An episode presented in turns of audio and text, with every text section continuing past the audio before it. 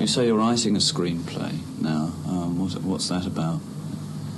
Um, well, it's an allegory about the existence of the material mind. Mm. It's a fairy tale. It's called The Prison.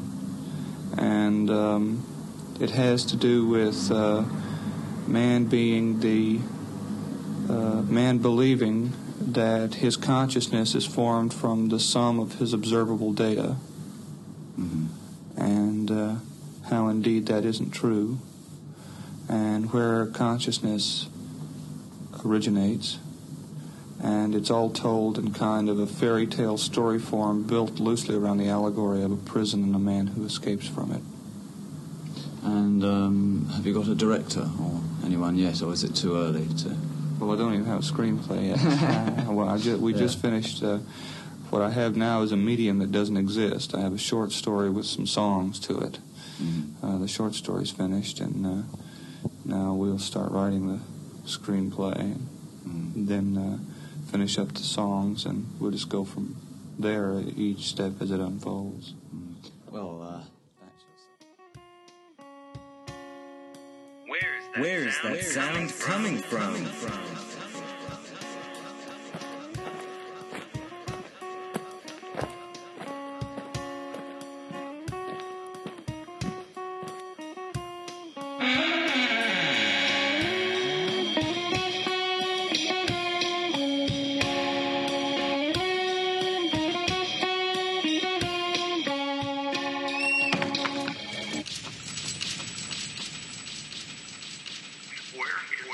is this stuff coming from?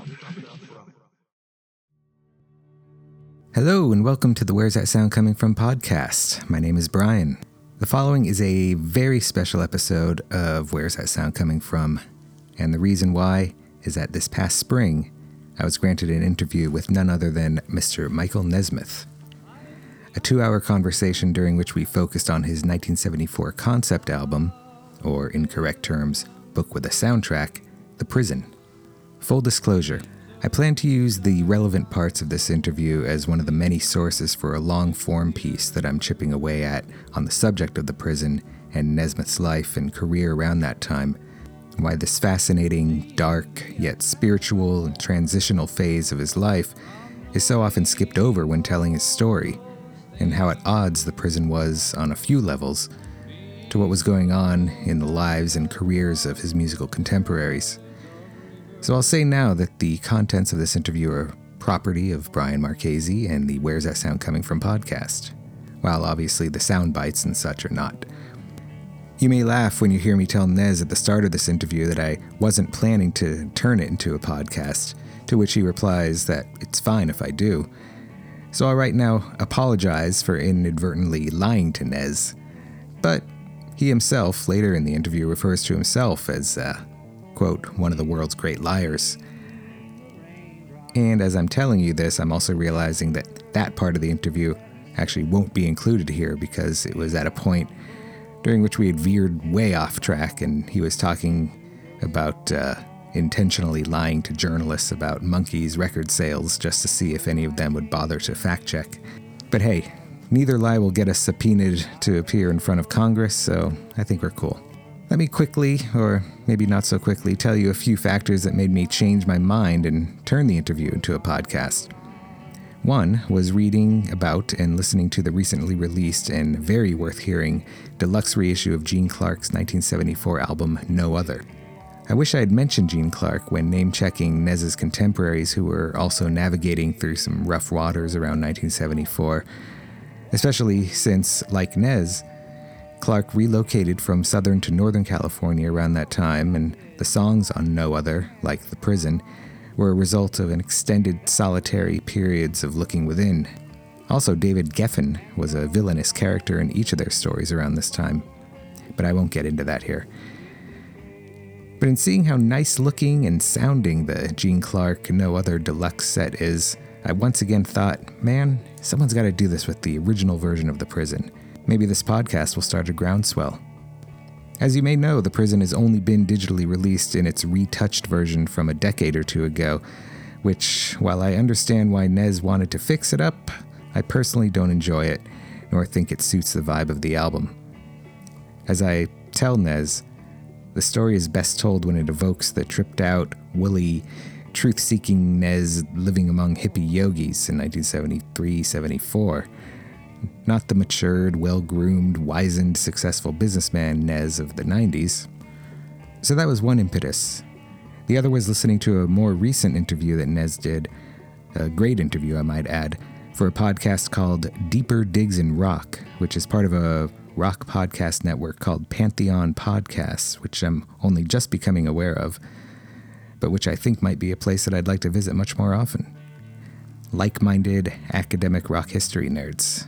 Anyway, this was a great interview that I recommend you seek out, and uh, it was funny to hear Nez in that interview bring up the subject of hypnagogia, as you'll hear he also does in my interview. What's hypnagogia, you may be asking? Listen and you'll find out, and you'll never forget again. Or, as he told me, you might want to do some work in your dictionaries. But the thing that finally spurred me to publish my interview as a podcast was hearing, once again, Nez's story skip from country rock pioneer, so uh, up until 1973, right to 1976 and the video for Rio birthing the idea for what would eventually become MTV. So, yeah, that's basically three unaccounted for years. So, I guess I found some unsettled land. And finally, have you heard the just released Nez album Cosmic Partners, out now on 7A Records and available for streaming on Spotify and Apple Music? And no, I'm not shilling for Nez or 7A Records. But if you haven't checked it out, have a listen. It's great. It was recorded in August 1973 in front of an intimate audience at McCabe's Guitar Shop in Santa Monica, California. And so now we have officially released live Nez shows recorded in 1973, Cosmic Partners, 1974, the Zigzag concert, and 1975, the BBC concert. Those are, of course, the three years I'm focusing on, and it's interesting, judging from the between song banter, to mark the change in Nez during this period of intense transition. Of course, the songs, his singing and playing, are wonderful on each recording, but in 1973, there's not a trace of philosophical talk. It's all goofy jokes, druggy humor, and a surprisingly long and affectionate remembrance of Monkeemania. Six months later, headlining the Zigzag concert at the Roundhouse in London, he's begun to undergo a change and is eager to tell the audience all about it, using the arc of the setlist to explain to them the parallel arc in his way of thinking. From the subject object love of his early songs, to becoming aware in the Grand Ennui that boredom and fear are two negative, dark things that are taking up too much space in his life, and realizing that running from their dark energy is not going to get him anywhere but lost. To roll with the flow, in which he's begun to arrive at a more workable philosophy, and ending with the not yet released Marie's theme, which introduces a new, enlightened way of thinking and you can just imagine the audience stumbling into the London streets after eight hours of music, thinking, Hidden behind all the logic one finds without truth? What the bloody hell's he on about? Fuck it, I'm dying for a kebab. Finally, in 1975, he's completed the prison and is playing it for audiences and preaching universal love, everyone being of one mind, and other concepts that no doubt divided his audience. Most probably thought, I love the songs. Why is he making me think? I just wanted to go to a concert. Well, I'd guess a smaller percentage were willing to get on the same trip Nez was on. I know that personally, I too was like the majority up until relatively recently. But once I began identifying with the prison, I indeed wanted to, if not adopt all the same beliefs, at least understand as much as possible so I could form a more educated opinion. In Ram Dass speak, one could say that in the course of his transition, Nez went from identifying with his ego to identifying with his soul, or his true nature. But really, what happened between 1973 and 1976? For those who care to find out, well, first, I say read chapter 8 of Nez's memoir, Infinite Tuesday. For me, as I tell him, that was the biggest revelation, since that part of his history was, until he published the book, a big blank.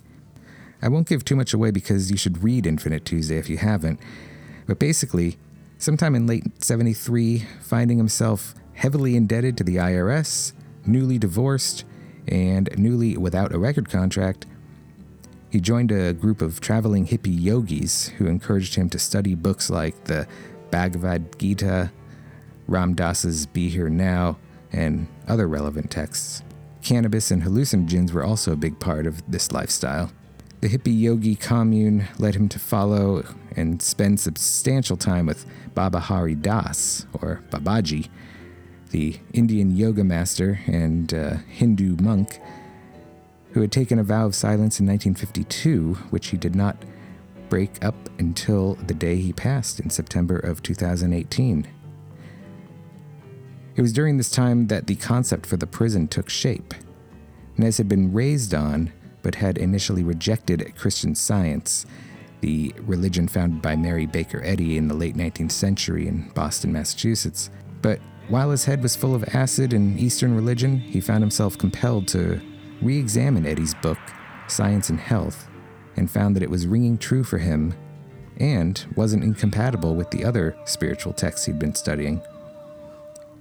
And one can see that the concepts found in the prison seem to blend all these spiritual teachings, be them the Buddhas, Ram Dass's, or Mary Baker Eddy's, but in his own words and story. And you'll hear in the interview, these are all beliefs that he still lives by. Nez recorded The Prison just before his countryside studio was closed down, and he released the album through mail order on Pacific Arts Records, the label that he and his new wife, Catherine, started. But again, especially in the US, another Nesmith release was largely ignored by the public and multimedia performances panned by the press. While the creation of the prison was fueled by weed and acid, by the time of its release, Nez had fully embraced Christian science had quit all substances, and interviews found him to be both impenetrable and somewhat condescending to the understandably puzzled interviewers who challenged his proclamations or asked for clarification, and who didn't understand why he was now totally turning his back on and distancing himself from the music scene, particularly the now huge country rock scene, which he had laid the foundation for. What you're about to hear is an amazing interview in which Nez is in fine form and, and reveals so much more than I expected. Also, while I only requested a one hour interview, we went on for two solid hours. But talk veered away several times from the prison due to both our tendencies to free associate. Anyway, I've edited this interview so that the subject never strays that far from the prison, cannabis, and metaphysics. I'll cop now to being about as nervous as I'd ever been during the first half of this interview, and indeed I sound like a unprepared eighth grader giving a book report. Nez sounded very relaxed and friendly, and I'm sure he was trying to chill me out across the miles. But I'll admit to being pretty embarrassed of my halting delivery, and I sincerely apologize for it. And on one last related note, since Timothy Leary and Ram Dass figure in each other's stories, when Nez says in the course of the interview, find the others, and then uh, can't think of who to attribute that quote to, um, well, I looked it up, and the answer is Timothy Leary. Find the others. See? Timothy Leary, Ram Dass, Michael Nesmith. It's really not that strange that I recognized Nez as a psychedelic guru earlier on in my life. Okay, so without further ado, what you'll hear first to set the stage is Nez in 1975, taken from the BBC concert released a couple years ago by Iain Lee's 7A Records. The prison takes place in a prison. It's odd, and it um, has as its primary lead figure the protagonist, Jason, and he finds a hole in the west wall of the prison which is apparently unattended and he decides that he wants to go through it, but he is entreated to not do so by his lady friend Marie, with whom he later falls in love, who says, Look, that hole is just there as a trap to entice troublemakers into uh, annihilation, more or less. And Jason's curiosity gets the best of him, and he says, Well, so much for that. I'm going to go out. I got to find out what's on the other side of the wall. And besides that, the prison is reasonably groovy, but um, I would like to have access to some other information. So he wanders through the hole in the wall, and the only thing that greets him is darkness and mist and uh, um, disorientation, finally loses his way and he can't find his way back to the prison, and so he's stuck in the middle of a black void. And during that time, a song begins to play in the background called Dance Between the Raindrops.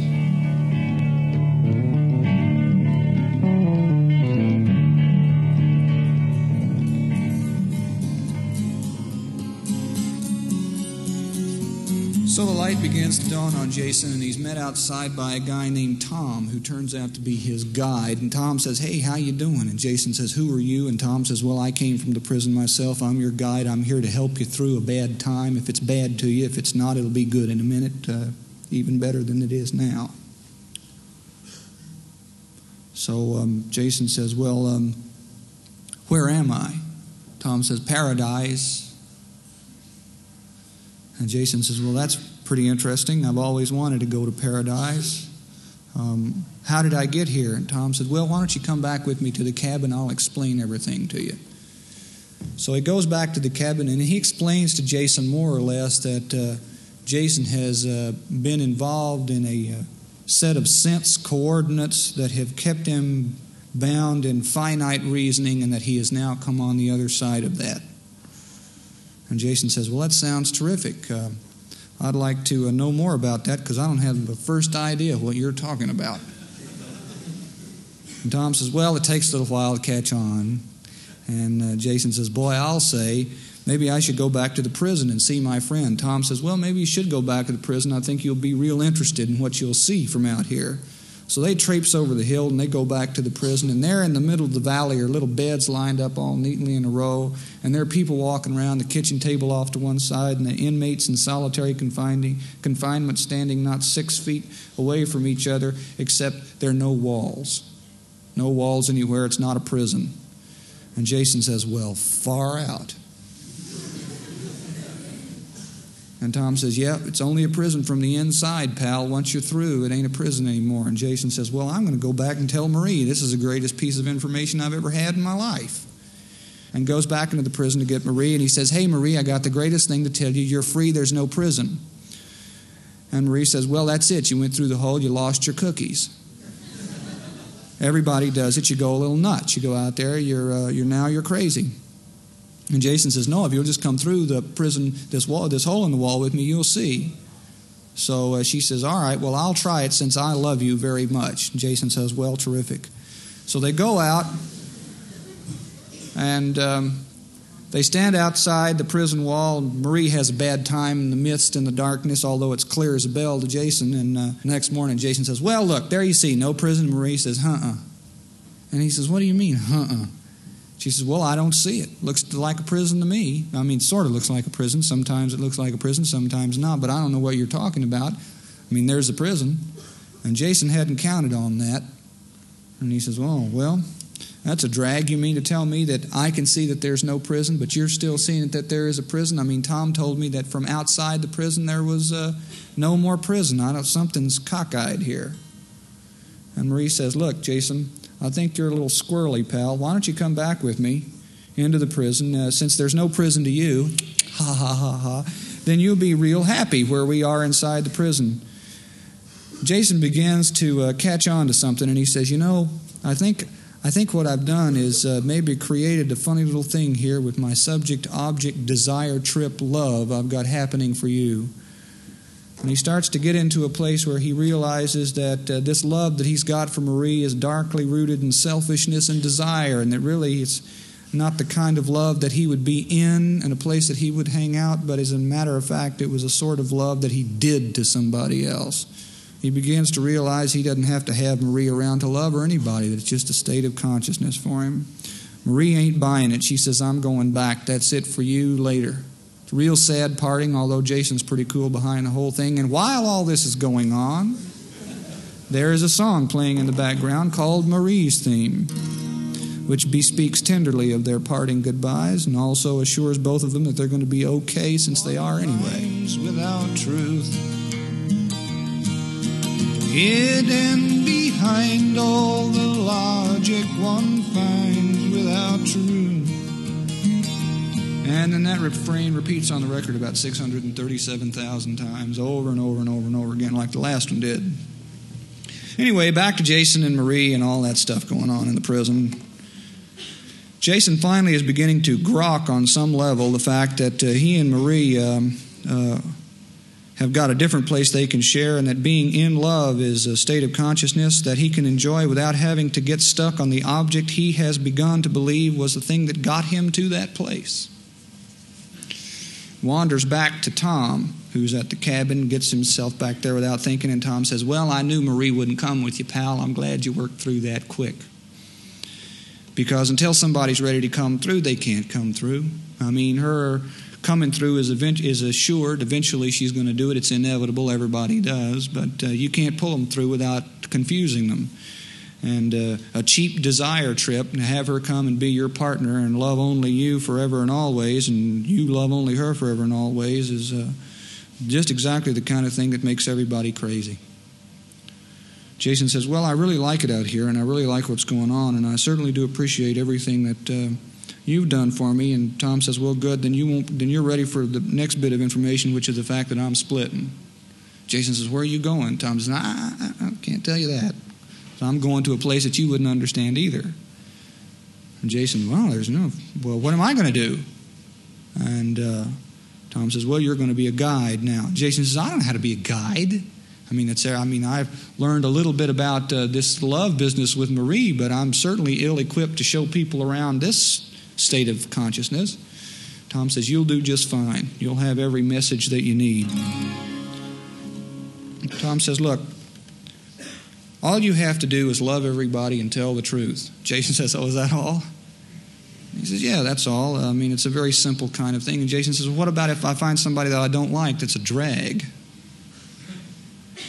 And Tom says, Well, your real nature is love, man. All you can do is stop hating. Because your natural self, which is loving, will shine forth. Jason says, Well, I don't want to be loving to some creep.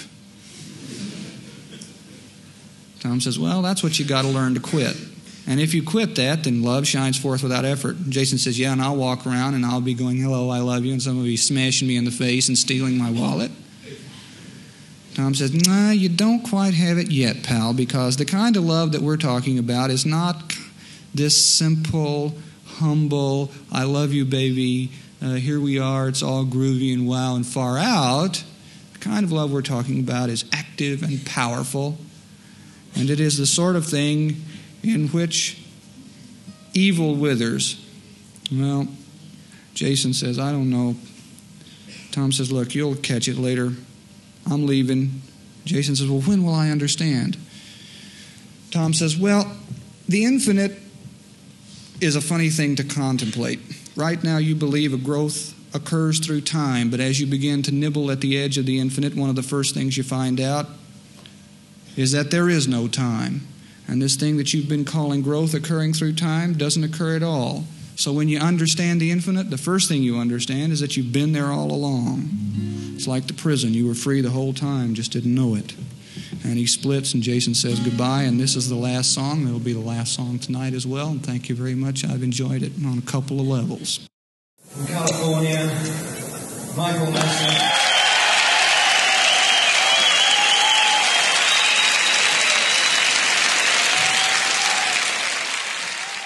Okay, so what what can I help? How can I help you with the piece you want to write? I've compiled a whole bunch of questions, and you don't mind that this is being recorded? Uh, I mean, just No, I, I don't mind. Uh, no, it's okay. okay. Um, and I, you know, I don't. It's not going to be a, a podcast or anything like that. It's just going to you know, use. Yeah, just you can leave these these recordings off the air. I mean, there's no reason to do it. But if you do want to do it, you know, it's okay. I mean, since you told me, I'll be careful. Okay. Uh, not sure if you'd want to hear sort of a, a, a preamble um, that kind of uh, puts uh, my view of the prison in, in perspective, or should, or if I, or if you just want to go ahead with um, answering questions. No, I'd love to. I'd love to hear what you have. And uh, is this uh, is this going to be in text or is it going to come over in, in audio? Um, I'll just I'll just read it to you. Oh, okay, great. Yeah. Hang on, hang on, just a second. Sure. Okay, I'm back. Sorry. okay, go ahead, read it. Okay. So uh, so, just so I understand, and also I'll, ha- I'll have a little tag local that this is uh, this is what you've written up so far. Yeah, I mean, you know, th- like this wouldn't be necessarily the beginning of the book, but this is just sort of to put my uh, perspective in context, I suppose. Okay. Uh, It, Cool. it, it, it might make my line of questioning make make a little more sense, I suppose. Okay. I'm right with you. Let's, let's Okay.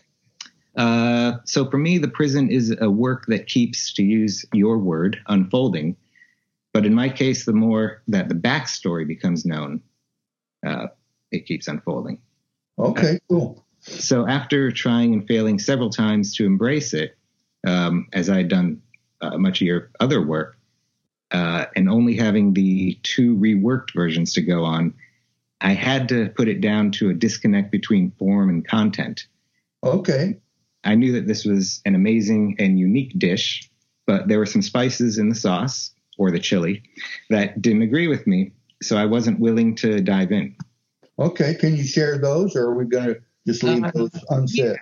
I, I um, I mean, we'll, we'll we'll get to that, but um, you know, hearing the uh, the ninety whatever 1995 or whatever, um, and then the 2006 or wh- when, whenever the re-release, re um, when you overdubbed stuff and uh, re, um, you know reproduced it, Yeah. uh, it just didn't. Um, just to my personal aesthetics, it, it, it the the uh, the messenger wasn't wearing the clothes that uh, made me um, want to uh, engage with it. I suppose. No, I understand. You, you, you, depend on the uniform when you show up at a restaurant to, to, to tell the waiters from the from the patrons.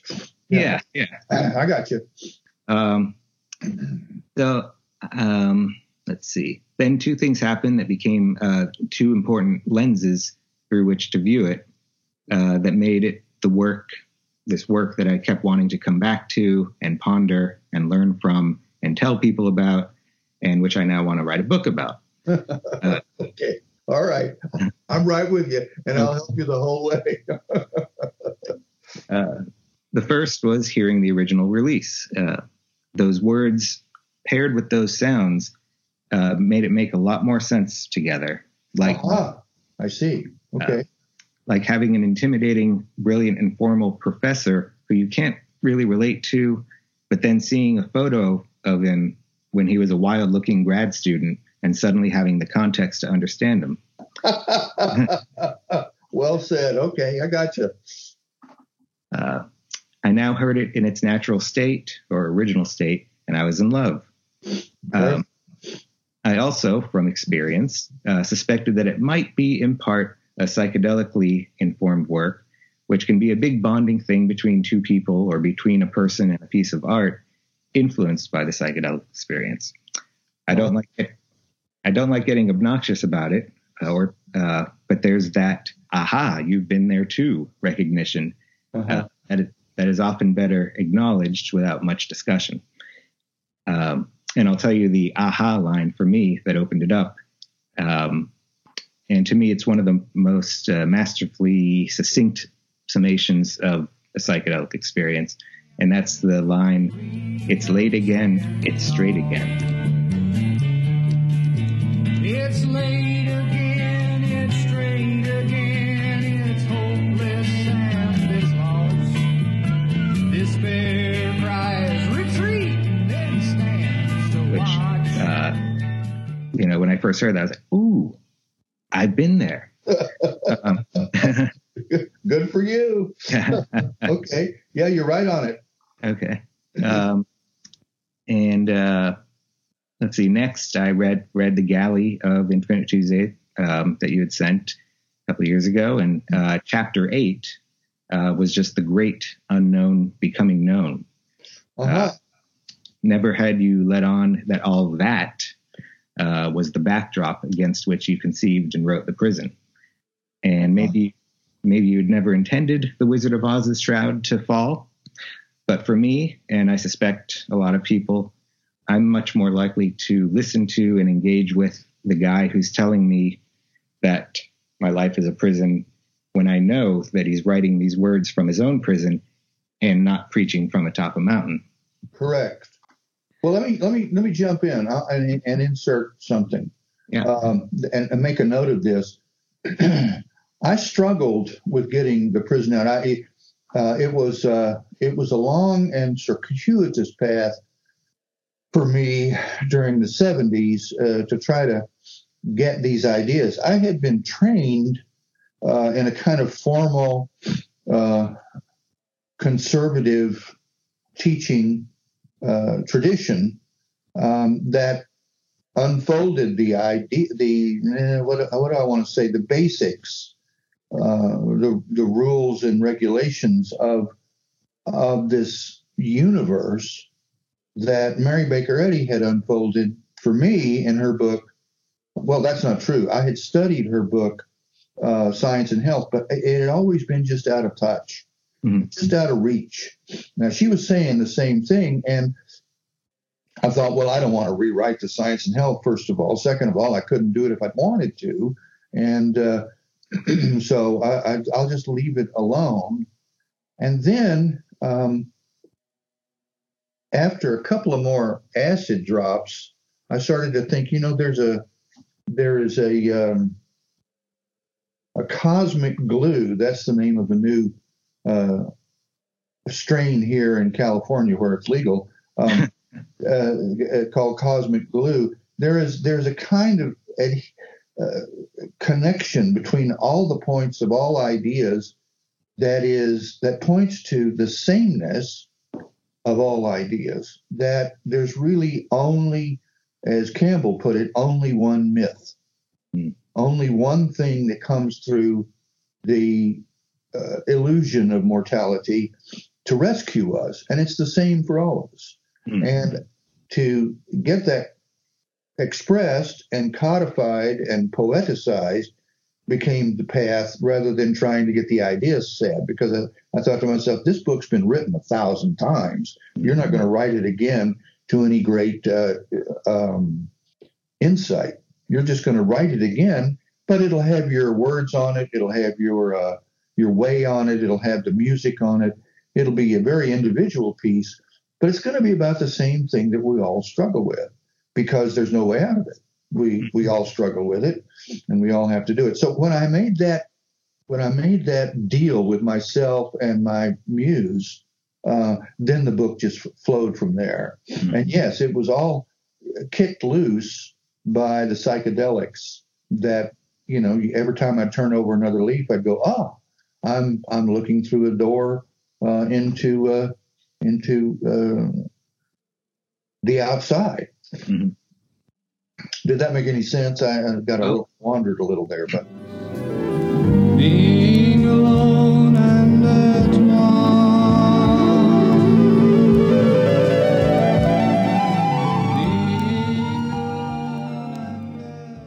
you know something that uh, I'd read George Harrison say uh, about uh, you know psychedelics getting you uh, m- making you aware that there is a door, but that you do need um, to take that extra step. You know, in in his case, it was you know getting into the uh, the, uh, the the Hindu and uh, Yeah. Indian stuff. Um, I'm not, I'm not so sure I agree with him. Don't don't let me interrupt, but let me just say I, I don't really agree with that. I was watching that special the other day, and I just love him, and I love his work so much. He he really felt like a kindred spirit. I only met him one time, and it was a a, a, pass on a sidewalk in London as we were going and coming from respective dinner parties, and. Uh, so I didn't really have access into any of his deeper thoughts other than what I gained from things like All Things Must Pass and the, the various pieces that he had written. And I had a sense, yeah, we're on the same page here. But I, for me, there was there was a part of this journey that I was taking that required searching out and finding the break in the wall Mhm. Uh, the, the place where the wall should connect but actually didn't connect. And you could make it through there. We can make it through there once you find it and you're no longer afraid of the dark that hangs outside the break. Mm. Uh, and what had happened was that in the in the book, what happens is that Jason basically lets go of Marie. He Mhm. basically says, "Okay, You got your thing. I got my thing. I'm going to go do it. I'm, you know, I don't want to wait around here for you to break up with your boyfriend. That's absurd. Mhm. But, but uh, I found this this place where I can get out of the prison, and I'm going to take it. I'm going to go. And of course, the the fear that the book enunciates is that well, if you go through the break, if you go through the wall, if you take the acid, if you live out uh, war in a foxhole, you're going to go through that space. Fear creeps like sand through the cracks, and confrontation conquers fear. Fear has no substance of its own.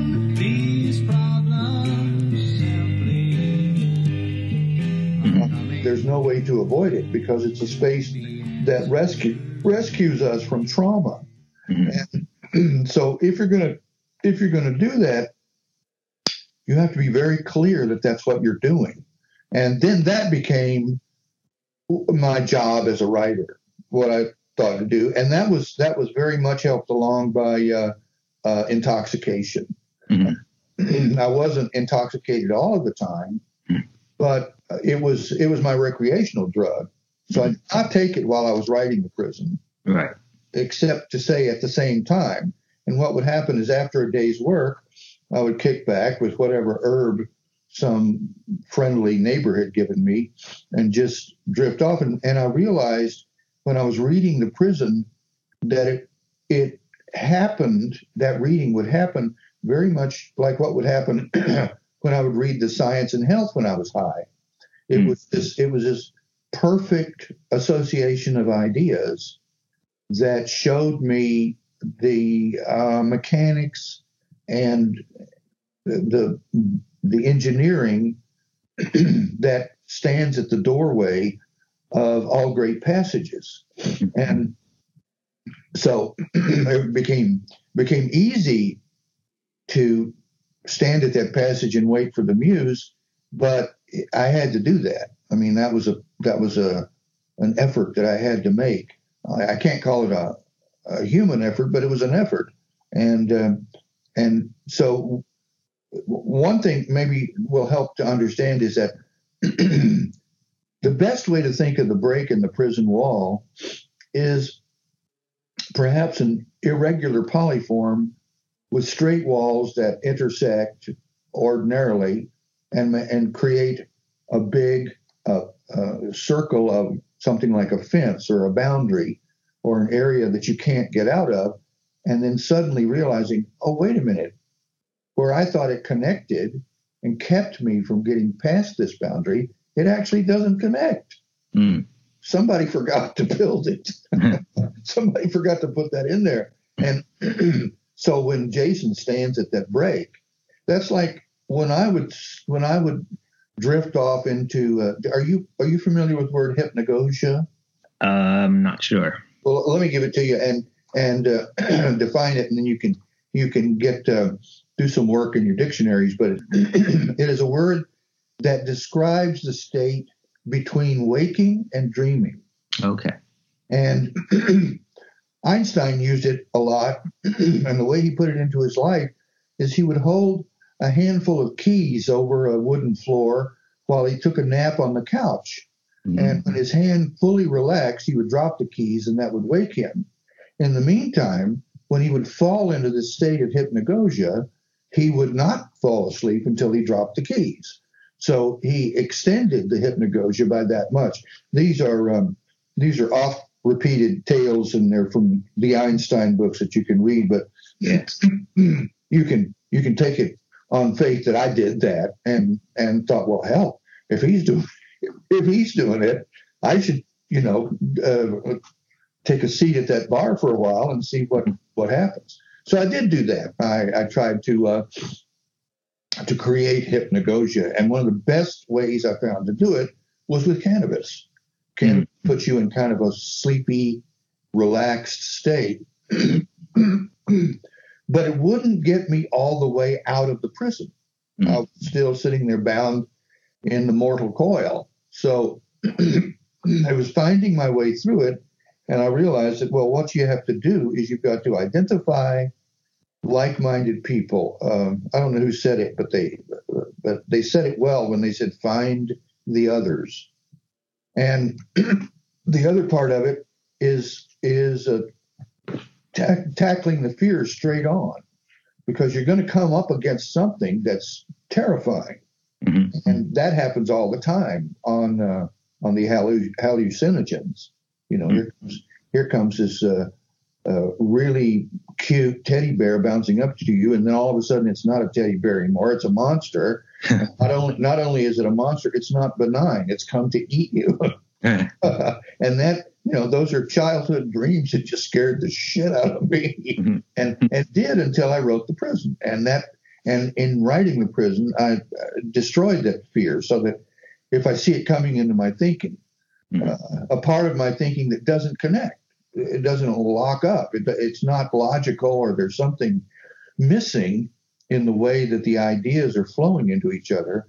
I don't get afraid anymore. I don't, don't get afraid. Oh my god i'm out here.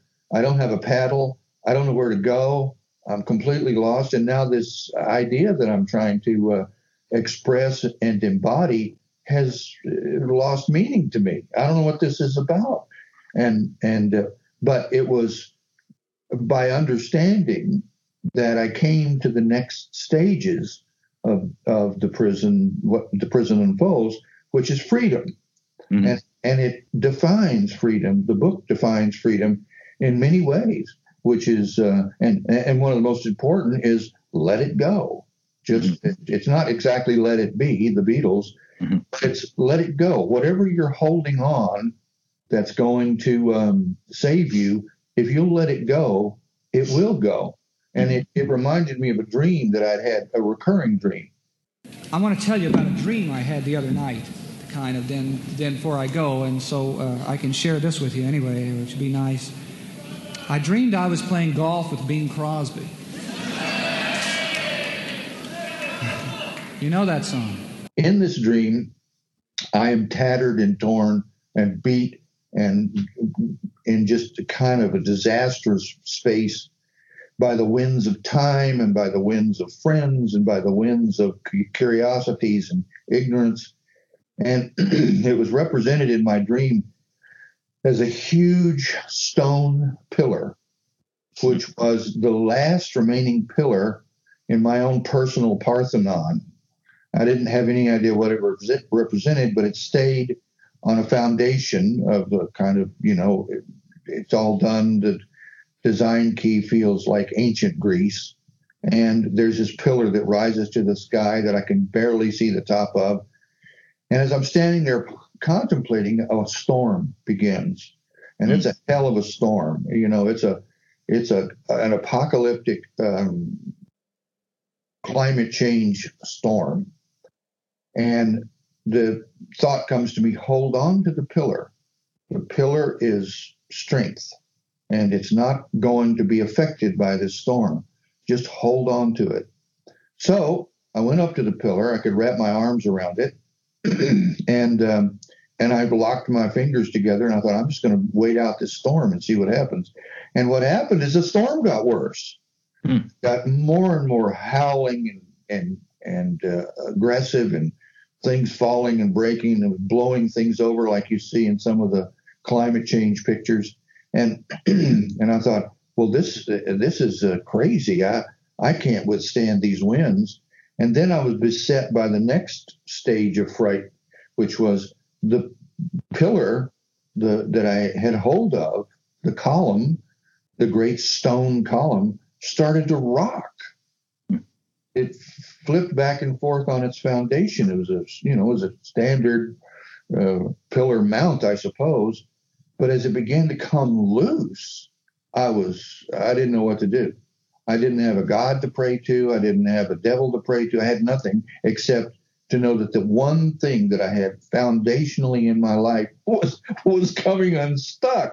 Mm. I thought, this is not good. You you know, get out of here. Let this you don't have any substance here and finally the winds and the storm had become so strong that my feet were extended horizontally out from the pillar i was blowing straight away like a cartoon character mm-hmm. And I thought, well, this is not. I can't hold on to this. My hands were scraping against the stone of the pillar and the column, and the, and I thought, I've just got to let this go. I cannot stand it. And a gust of wind came at that moment and blew so hard that my fingers released their grip on each other. My hands were parted, my arms opened, and I thought, well, there goes, you know, there I go. I'm going to blow away. Mm. But what happened was the pillar blew away, and I was I was left in the same space. And I thought, oh, the pillar wasn't real. The Mhm. pillar wasn't a thing. The pillar is not not there. And that was a that was a huge door that opened for me into finishing the prison as a as a story. I Wow. talked too much. I'm sorry. No, not at all. And and and in the dream, you you uh, you knew not to hold on to the pillar as it was flying away. So Oh yeah, I didn't chase it at all. It was like this is good riddance to bad rubbish. Hmm. You're- holding on to something. It's keeping you think it's keeping you you steady and and wedded to your your the security of the of the planet, but it's not. Um, it's it's uh, it's holding you back because it is it is without substance. Let it go. yeah, And when you let it go, it reveals the world that you're in. And that's what happens to Jason in the story. It doesn't happen like I just said it. I mean, I could have written it like that, but I thought, no, that's too on the nose. But but I, I it's in there and you can prize it out. And it sounds like you may have done that.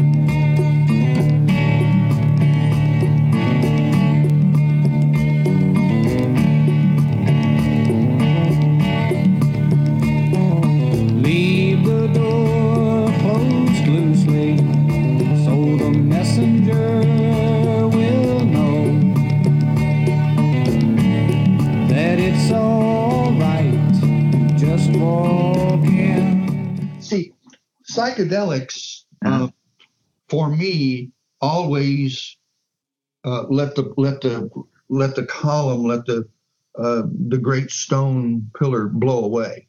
Mhm. And when I fall into a a um, a kind of cannabis high, what happens is that uh, everything begins to uh, uh, coalesce and to uh, have its own own substance, but it's not the substance I think it is.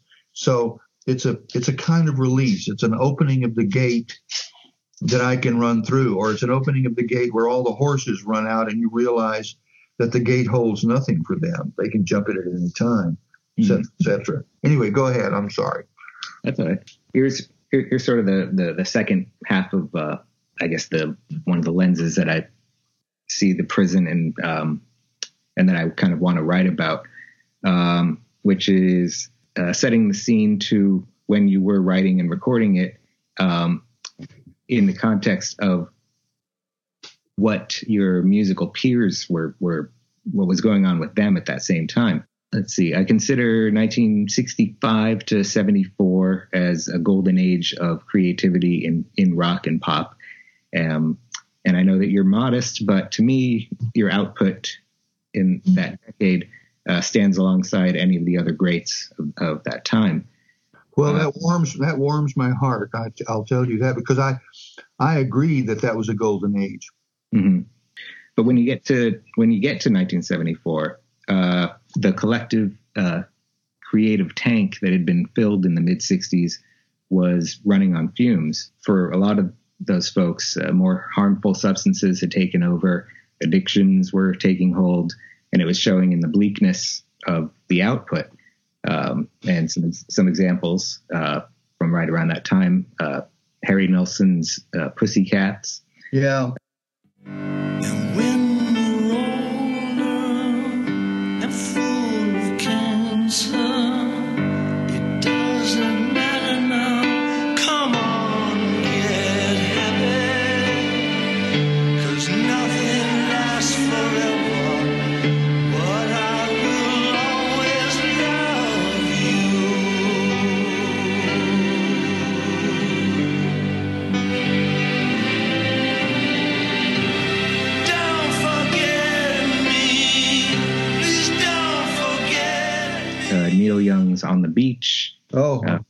Agreed. Yeah.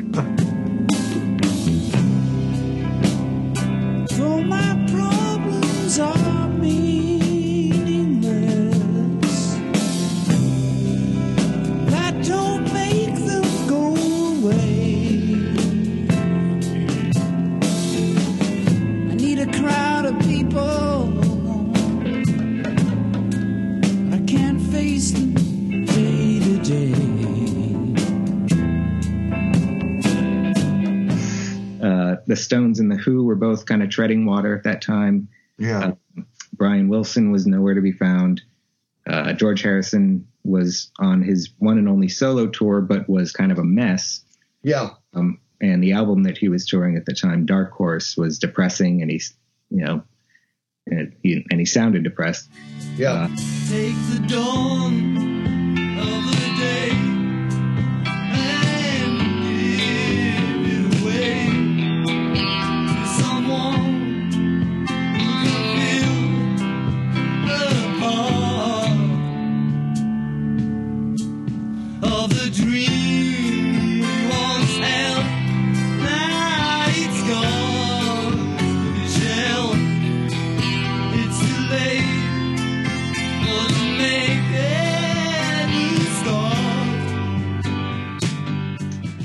was going off the rails and about to begin a five-year hiatus, and uh, and the Grateful Dead had even uh, decided to stop touring for almost two years. Yeah. Now I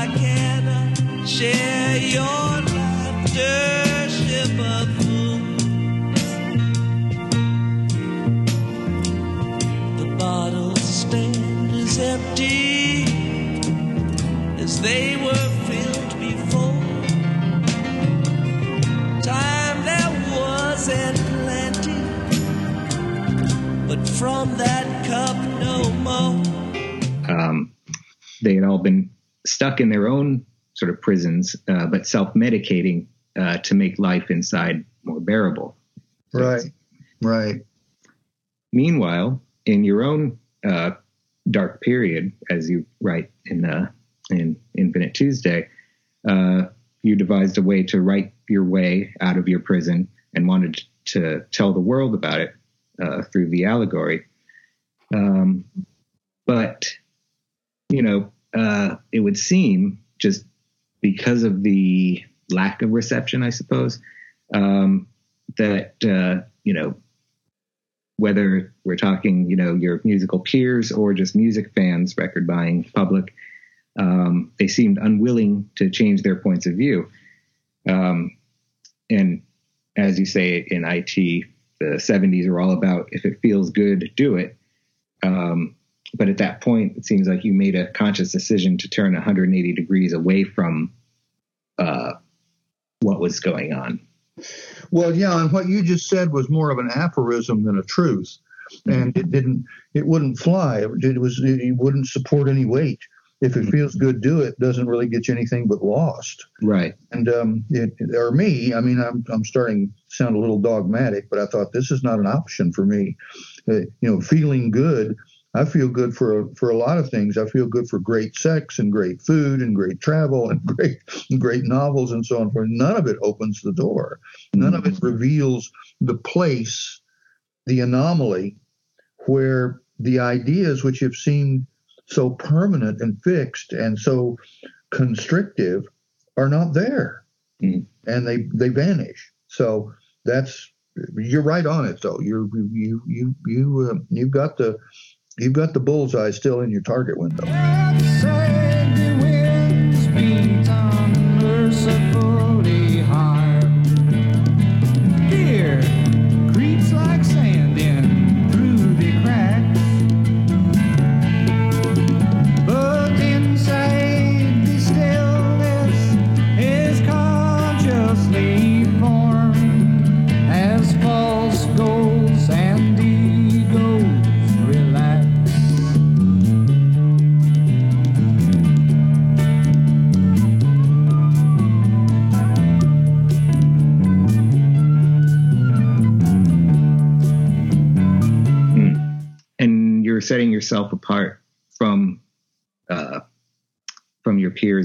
Just outlook wise, but sound wise. You know, when you listen to the first uh, version of the, of the prison, it doesn't sound like anything else from 1974. So, will replace substance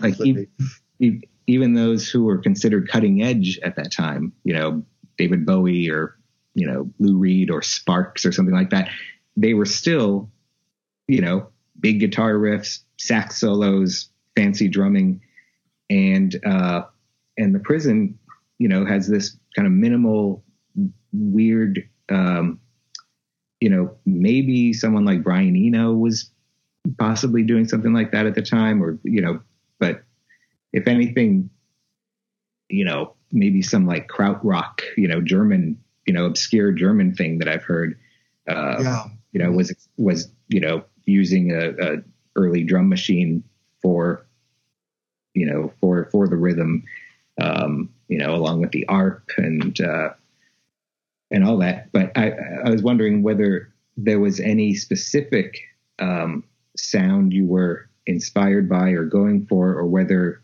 you just felt like, okay, this is this is what I'm hearing in my head, and and you know, these are the this is the collection of sounds that uh, that I think would you know support this this story the best. Yeah, it's the latter, Brian. It, it was it was just um, there was an object set at hand in the form of instruments and other players and so forth. Mhm. There was uh, the idea was was uh, unfolding, and it was um, sending me in a very specific direction, which I recognized as an ever increasing freedom and requiring a redefinition of freedom.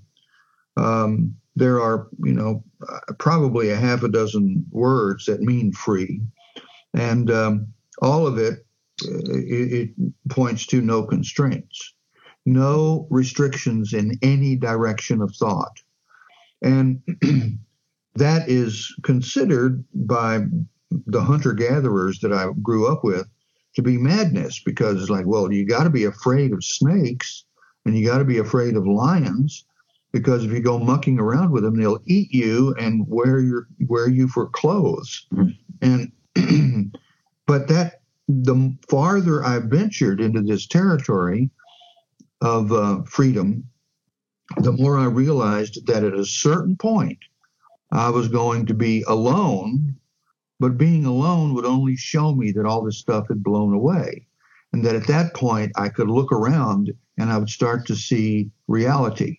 Now I'll tell you that that hasn't happened yet, but it seems to happen a little bit at a time. It's like uh, I don't know how to describe it, but there's that there's some kind of of completion that's going on, uh, like making a bed, you know, one sheet at a time, and taking careful uh, that you're folding everything right and doing it all right. And then at a certain point, right where you think you're making a bed, a fully made, comfortable bed pops up for you to sit down on. So I had to I had to get myself around that because physics doesn't support that on any level. Uh, that's uh, that's talk. People talk about that as magic, and you know the angels come down and make the bed for you. But there's none of that in the prison.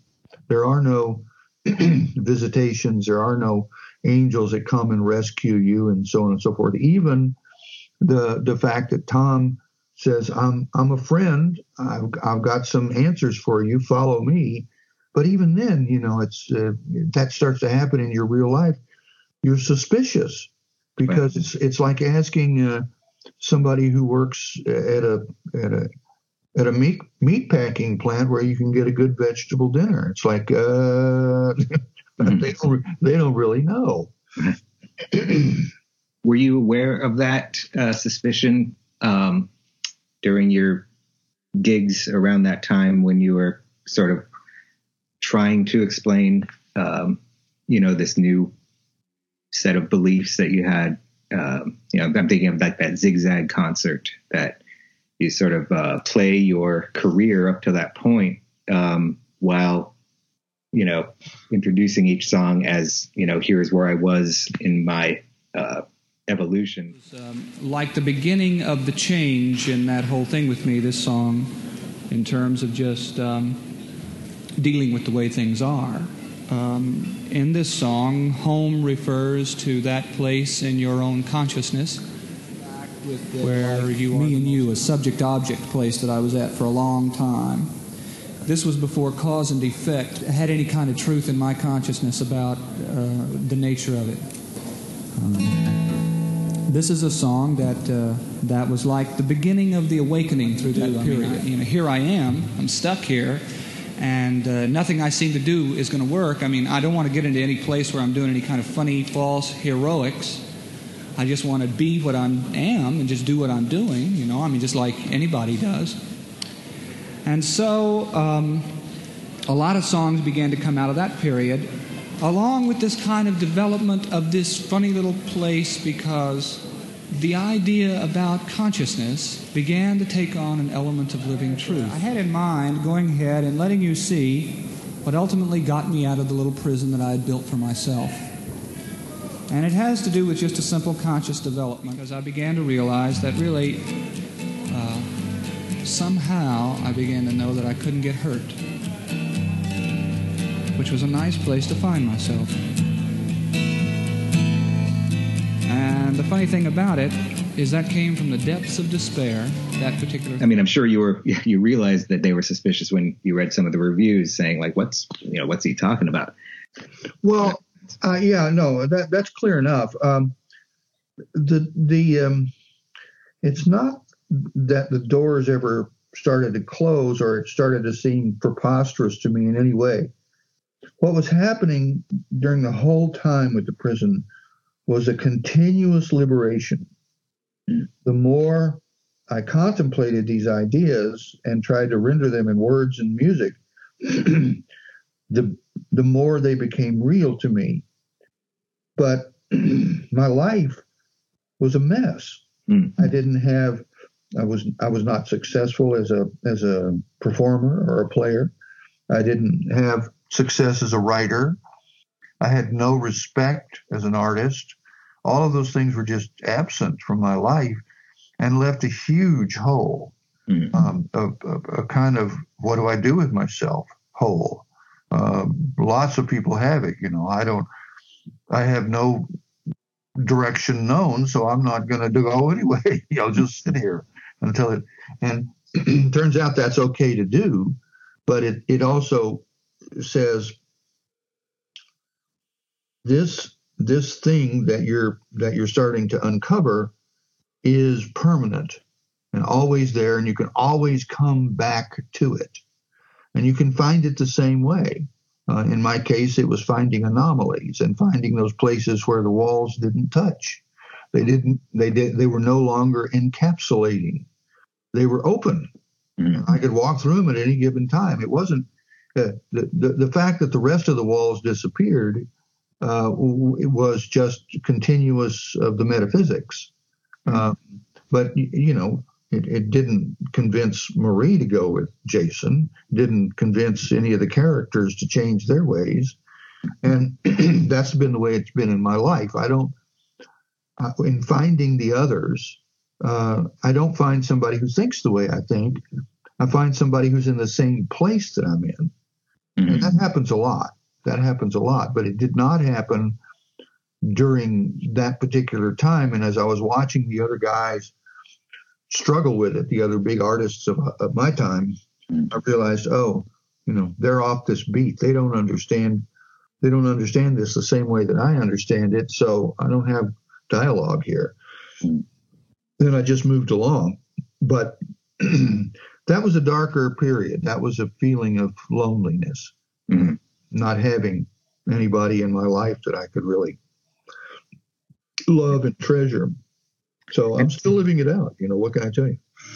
These problems simply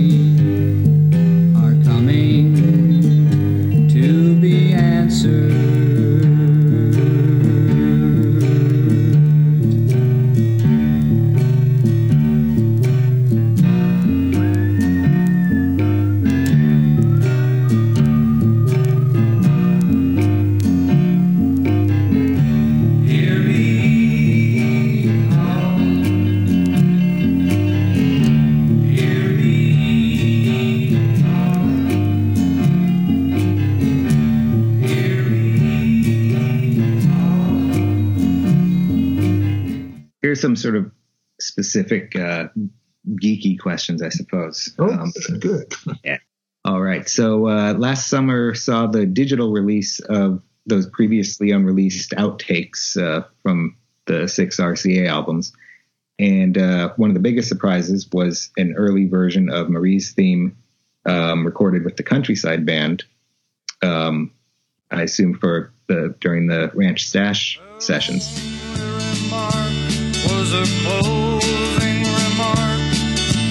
One sometimes used between friends. She began to emerge without speaking a word into something quite different from him. For it seemed which, uh, according to the album notes, were is March 1973. Um, a whole year later, in in April of '74, is when uh, you sort of debuted it as a new song at that Zigzag And concert. then blissfully wade right on through. Still the ideas unfolded in perfect array, only hinting at what lay beyond them. Hidden behind all the logic one finds without truth.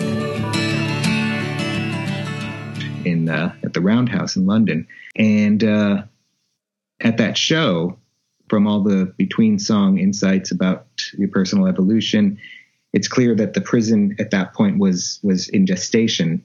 Um, it, I don't think you'd recorded it yet, but maybe the songs had been written. Um, but what was the state of the prison? Uh, going back to that Ranch Stash version of Marie's theme. Um, so obviously that was a finished song. What was the state of the rest of the prison at that point? Was Marie's theme uh, just a standalone song at that point, or something that um, you knew was the beginning of something else? It was the it was the latter, and Okay. uh, I was uh, I, at that point I was gardening, which is means you know watching the plants grow, and um, um, it was a it was a question of letting all of those things line up in my thinking uh, so that I could make a, an album out of it.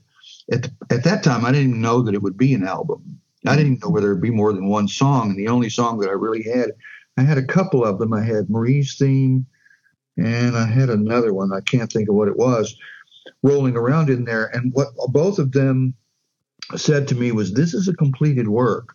All you need to do is just stay at the desk, um, stay at the guitar, and, and bring the songs forward as they occur to you. And you'll see it all stitch itself together at some point. Now, that's happened for me, but I am. Uh, chagrined is too strong a word, but I'm a little embarrassed. It hasn't happened for anybody else, as near as I can tell. Hmm. Now, there are people who come to me and say, "Oh, this has meant so much to me," but I don't exactly know what they mean by that. what I, what it means to me, I know, but I'm not sure that it's the same thing it means to anybody else. But I've had to let that go too, because it's not a lecture, and it's not a it's not a sermon, and it's not. Uh, I'm not preaching an idea. You know, oh boy, I found out you have to stop before you turn left, and then you tell everybody that you meet down at that intersection. Be sure and stop before you turn left. That's that's not a uh, that's not a teaching. That's an instruction, and it's a um, it just it's it's just a warning that there's a little bit of work that needs to be done at this coming intersection. But it's not the way inspiration occurs to me. Inspiration occurs to me when I'm I'm looking um, directly at something, and I'm thinking, oh, it's a tennis ball, and I realize, no, that's not a tennis ball. That's a that's one piece of an entire puzzle of universal manifestation. You're on a plane of manifestation where a tennis ball can exist, uh, and so that's what you're seeing. You're seeing the tennis ball that exists here, and it is a tennis ball, and you can play tennis with it.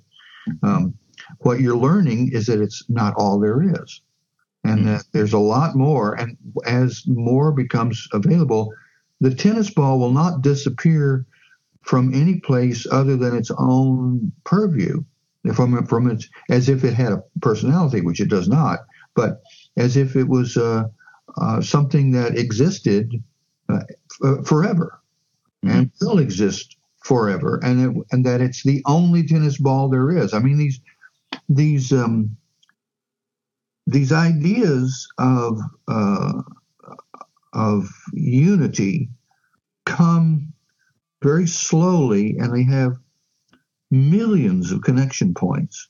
And and and in my work, I've had to sit and sort that out. You know, how does it connect? What does it do?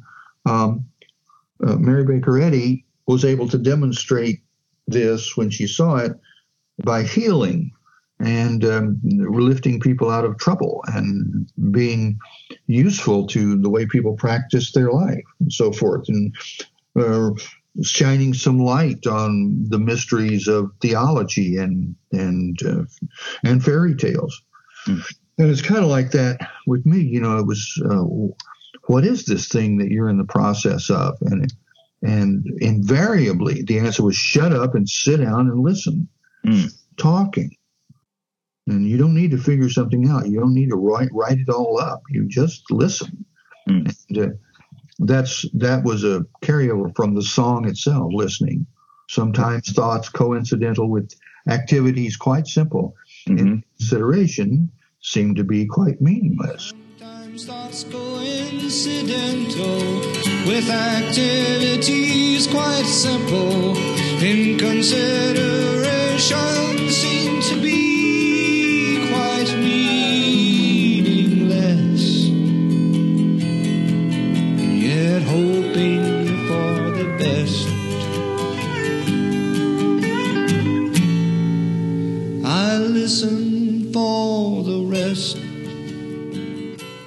but that's not, you know, what that's doing is that's just unpacking that so I can see.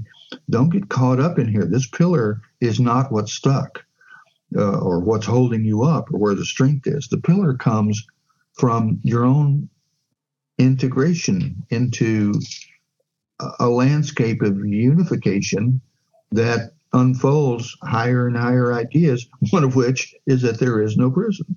So, is any of this making sense, Brian? oh, totally, totally, yes. you doing? Okay. Absolutely. Yeah.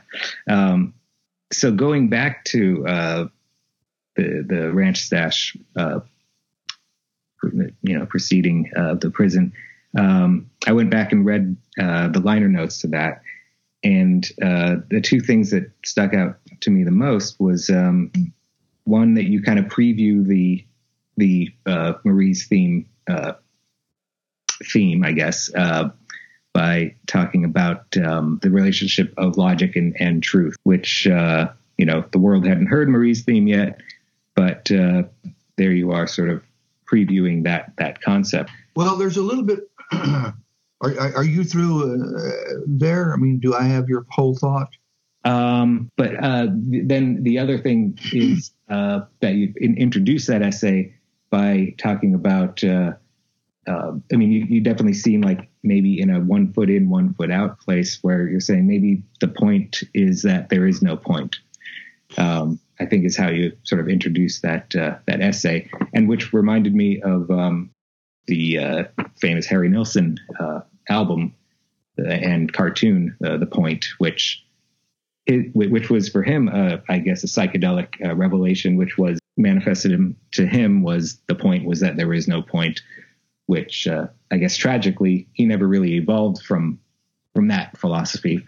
Well, it's a it's a, it's a nihilistic philosophy, first of all, Yeah, and and it's a and second of all, it isn't true. Mm. Um, there is very much a point, to uh, existing, and you and I feel it in what we call uh, unlimited happiness, Mhm. a kind of satisfaction and a comfort and a, uh, a fearlessness that makes life worth living, and life, you know, seems like it's going to go the way we want, and it, in whatever direction our thought is focused on, we can have the confidence to move forward. But it's it, and this is not an admonition, but what the song uh, is saying, where he's saying is saying, is uh, there is you have to have truth before you have logic. Mhm. You have to have something that's real to build on. What was real for Jason in the prison is that the, there was no prison. Mhm. And and what was it that made it no prison? Was it that he couldn't see the walls? Well, yes, but that's a little bit of hallucination. Mhm. What's real is that the walls don't come together. They are not joined in any way that constrains or constricts or destroys our capabilities. They aren't joined at all, which unfolds into a larger and larger idea, which is there is no prison here. Mhm. You're, not, you're not locked in any place. And he runs back and he says, Marie, I found out there's a hole. We can get out. We can and and she's saying, Why in the world would we do that? Mhm. Charlie was Charlie did that and he came back nuts. Thinks he came back thinking he was a cartoon character. Mhm. And and it's um it's that moment where you start to realize the it, it, it's not that the prison becomes invisible and this was a little bit I I struggled with the explanation because when he comes back to visit the prison and he and he, it, it reveals itself to him as he comes over the rise of a hill that there are no walls. Mhm. It's not that there's a hole in the wall, it's that there's no walls at all. Mm. There's nothing there to create a prison from. It's not possible. And this goes to a grounding metaphysical point that Eddy raises early in her teachings, which is that God is all, and God is good, and God is infinite. Therefore, there is no evil.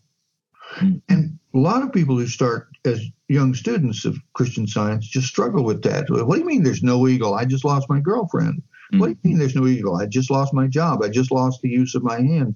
On and on and on with the tragedies of mortal life. Mhm. And what she has said is no, no, that's mortality. And that has nothing that can uh, encapture, uh, encapsulate, hold on to our individuality.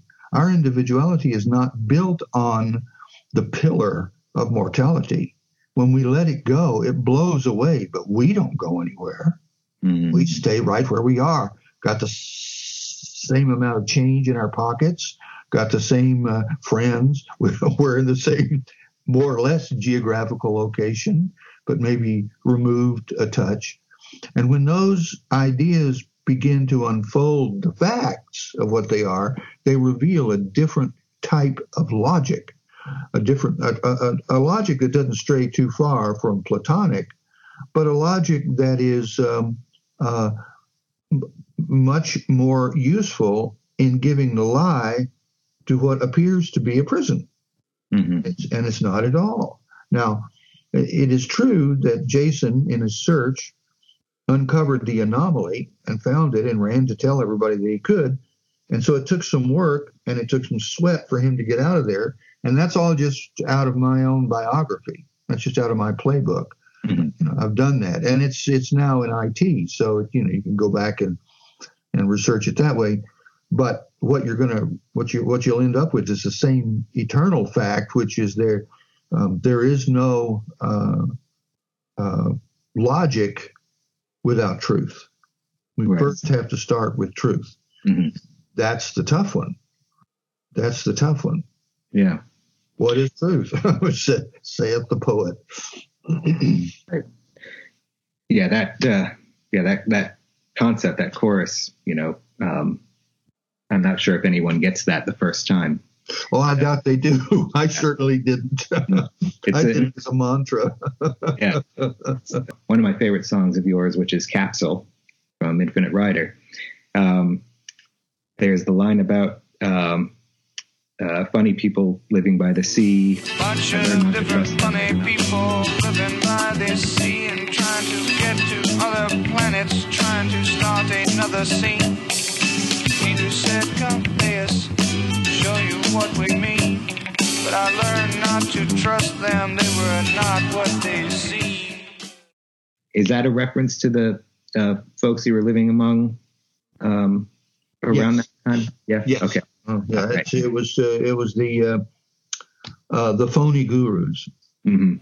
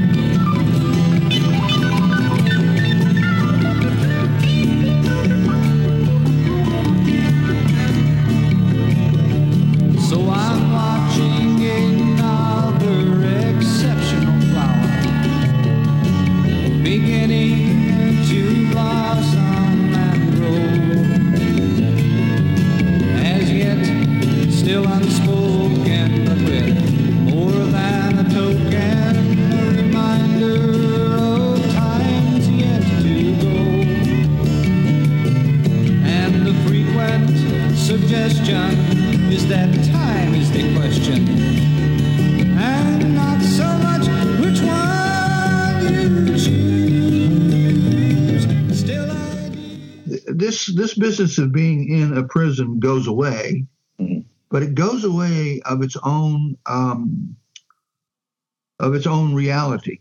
It goes it it turns into when you're staring at it, it it uh, it you suddenly or slowly or softly realize this is not what I think it is. This isn't what I'm where I really am. I'm not really sick. I'm not really injured. it's a sense that we have of something being so that isn't. So before we understand that it's not so, we think that it is. Well, look at that state of mind. It's it is shored up by every ounce of ego and certainty that we have as these um, uh, so-called intelligent mortals, which we are not. Uh, but we think that the intelligence that we express is an intelligence that is ours uniquely, which on one hand it is because it's individual, but on the other hand, it's the same intelligence we all share. You and I are talking within that intelligence right now. And you know what I'm saying, and I know what you're saying because of that intelligence. And that intelligence is higher and more uh, and smarter than any of us are in what we think of as alone or captured in our own world. We're not. Now, you can't just say that and, you know, jump up on the one remaining leg and try to make it to, uh, you know, to, to Antarctica. That's not what it is. It is to replace the lost leg with the only leg we have, which is metaphysical and which is manifest in that plane of existence as a leg. And now we have two feet uh, and two legs by which we m- maneuver. But it's mental. Mhm. It doesn't. There's no physical plane. It's only a mental plane, only ever and always. And once we stray from that sense of the continuity of mind into the discontinuity of mind, into into millions of little different separate minds, that's that is when we start to have wars. All of those arguments God never has with himself, herself, never happens. They are not legitimate arguments. hmm You following this? You see what I'm saying? Yeah. Okay, Yeah. yeah. Good, good, good, good. Yeah. It's it's not a hard idea to follow, except that the senses just implode and and say absolutely contrary to what we're dealing with. You know, we feel pain through senses, we, we feel sick through the senses, we feel lost and angry and all the things. That all comes in through the mortal mind created by the mortal sense. Mm. And you can find that that goes all the way back to the teachings of Jesus and before him to the teachings of the of the Greeks and to the you you just find it it runs throughout what we think of as a supposed history of mortality. But of course, there can be no history of mortality if there is no mortality. Right. And we, you, you th- those are jumps that once you are onto this prison idea that there is no prison, it you just get bumped every time you start to get stuck. It bumps you out of it and says, no, no, no, no, don't go that way. The ice cream is over here, and so you you you change your path to always to to your benefit. This is this is heavy stuff. Yeah. It's, it's not uh, it's not to be trifled with, but I don't know anybody that does trifle with it, except for charlatans who try to teach it as their own ideas. What you you know what we come to understand is that these are God's ideas, and what we don't really have our arms around is what is God. Mm-hmm. And in, uh, in in Mrs. Eddy's writings in her main book, Science and Health, the first question she asks and answers is, "What is God?" Mhm. It's in the it's the first line of recapitulation, and she says what it is. And as you read it, you go, "Oh, this is true." in the story, um, an old literary device is um, giving a character a name that refers to or describes an element of their personality. Um, in the prison book, is less named that because his goal to be the big respected leader within the prison or the king of the finite uh, represents settling for less or or Marie settling for less.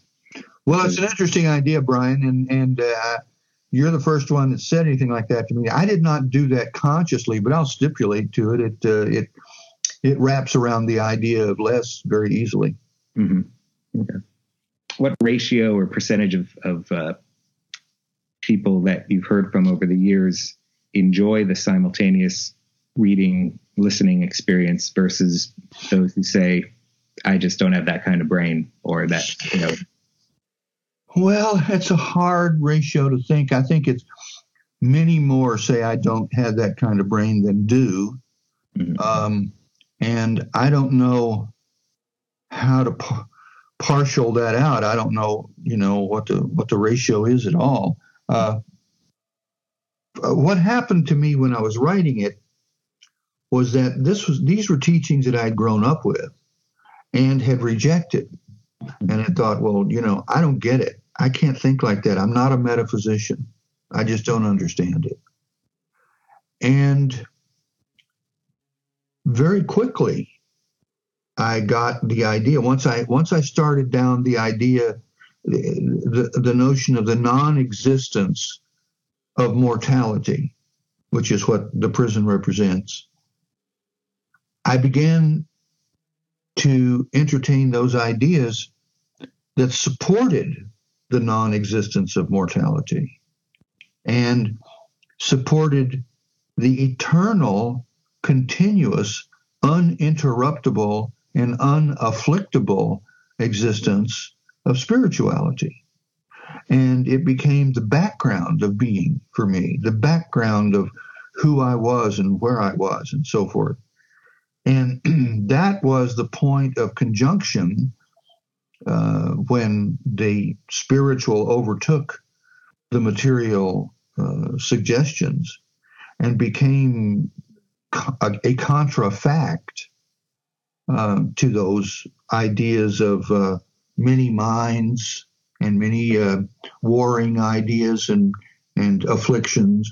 Uh, it, it it began to close all those things off and actually gave me some capabilities of defending myself against it. Not that defending is is the right is the right word to use here, but but that you there was a certain protection allowed when it said don't don't worry about the mortal. Um, uh, worry is not helpful for anything. Look at the mortal and understand that it's not true, and then shore that up with what is true. What is the reality? Mm. I don't know whether it's it's possible to learn metaphysical healing here. I don't think it is. Um, it's not a complete exegesis of what I learned when I went through class instruction in Christian Science, but there is a kind of gate that opens. It's an old, flimsy non-gate that appears to be a gate, but it just falls away in your hands. Mm. So it's it that's the trans that's the transition that happens, but it does not happen like a thunderclap. Immediately preceding um, your attending the Christian Scientist uh, classes, you'd had the experience with the yogi who sort of put you on the spot by saying, "This guy can heal you." Yeah, That kind of just seems like almost like a, a, a cosmic uh, prescient uh, episode. I don't know the fact that that was possibly close to the last straw that you had with with you know being part of that scene. I don't know, like how how how do how do you how do those two relate to each other, or, did you did you um, you know ponder the the connection between those two things? Well, I don't know that I've uh, I've completely got your question, but I but I think what you're talking about is um, is the understanding, gaining the understanding that it takes to create this edifice of uh, spirituality in your life. Uh, that's the wrong way to say it. You don't create the edifice, you realize the edifice, you see it, and you think, oh, that's what they're talking about. Mhm. And um, that comes very slowly. That has come very slowly, and it has not come. It has not come with the whirlwind. It's not in the. It's not in the drama. It's in the peace. It's in the still small voice, and I don't know how you gain that. A lot of a lot of that comes uh, uh, if if I well, what are the you can you can put mortal mind into in, into strains uh, strains such as high effort um, of uh, trying to find the truth, but it will never find it because it is mortal. The mortality will never find immortality because when and if it does, and it always does, what disappears is mortality, and in its place appears spirituality and the truth of being. But it's different every single time you do it. You don't find the break in the wall, make it through the wall, meet Tom, meet Janie, take over the cabin from him, and become a guide in this new world. That doesn't happen in any place other than in the book The Prison. And uh, it, it, it, is, it is the same myth that Joseph Campbell uncovered, the same myth. We all tell each other the same story. Mm. And it is a continuing, continuous mythological sense of existence that is not true. And therefore, because it's not true, uh, presents itself as the biggest lie, which is bondage. You're Mhm. stuck. You're immortal. You can only do this. If you try to breathe underwater, you'll die. If you try to walk through through fire, you'll be barbecued. It's not going to work. The only thing that you and I can do is in the stillness of our communion with a divine intelligence begin to understand that that is our intelligence. I suppose what I meant by that question uh, was um, well, first off, did, did you go back to? Uh, Babaji, oh yeah, Babaji. Haridas Baba. No. Well, you mean after the uh, you can heal or he this this man? Yeah, yeah. Did you ever go back and say what what, what did you expect me to do there? Or um, no, I knew. I it was all very clear to me when I got up and left. mhm, You know, these people needed something that I may have um, had a sense of, but nothing I could impart. Okay. And I I know or suspected from reading uh, the all the way every myth that I could find, including every teaching that I could find, all pointed to the same thing. When you go through the wall and understand there is no wall, it's not connected. It's not a wall. It doesn't keep us from gaining our true sense of self and our true identity as an offspring or a child or an idea of infinite mind.